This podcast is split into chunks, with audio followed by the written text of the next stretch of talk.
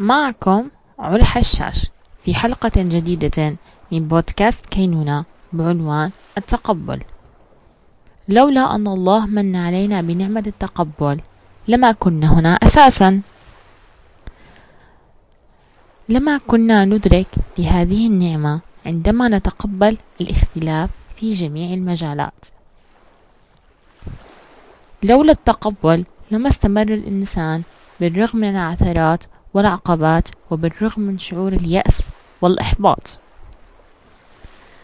التقبل مرادف لكلمة الصبر لكن الصبر أقوى وأطول وأهدى.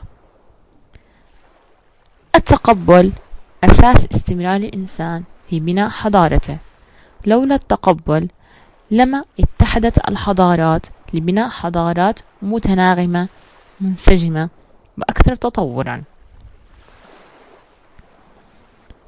التقبل الذاتي للإنسان نفسه يبني لديه شعور أن النقص لديه كمال والكمال لله.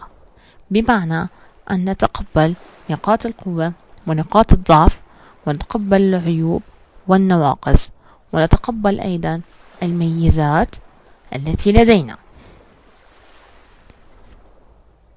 نتقبل الآخر بكل المعتقدات والأديان والأعراق والأفكار والاختلاف. نتقبل الاختلاف الآخر. اختلاف معتقده دينه عرقه أفكاره.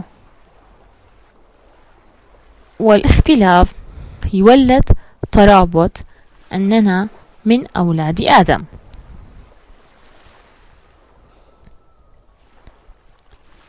أولا وأخيرا. تقبل ذاتك والآخر. تقبل اختلافك وتميزك.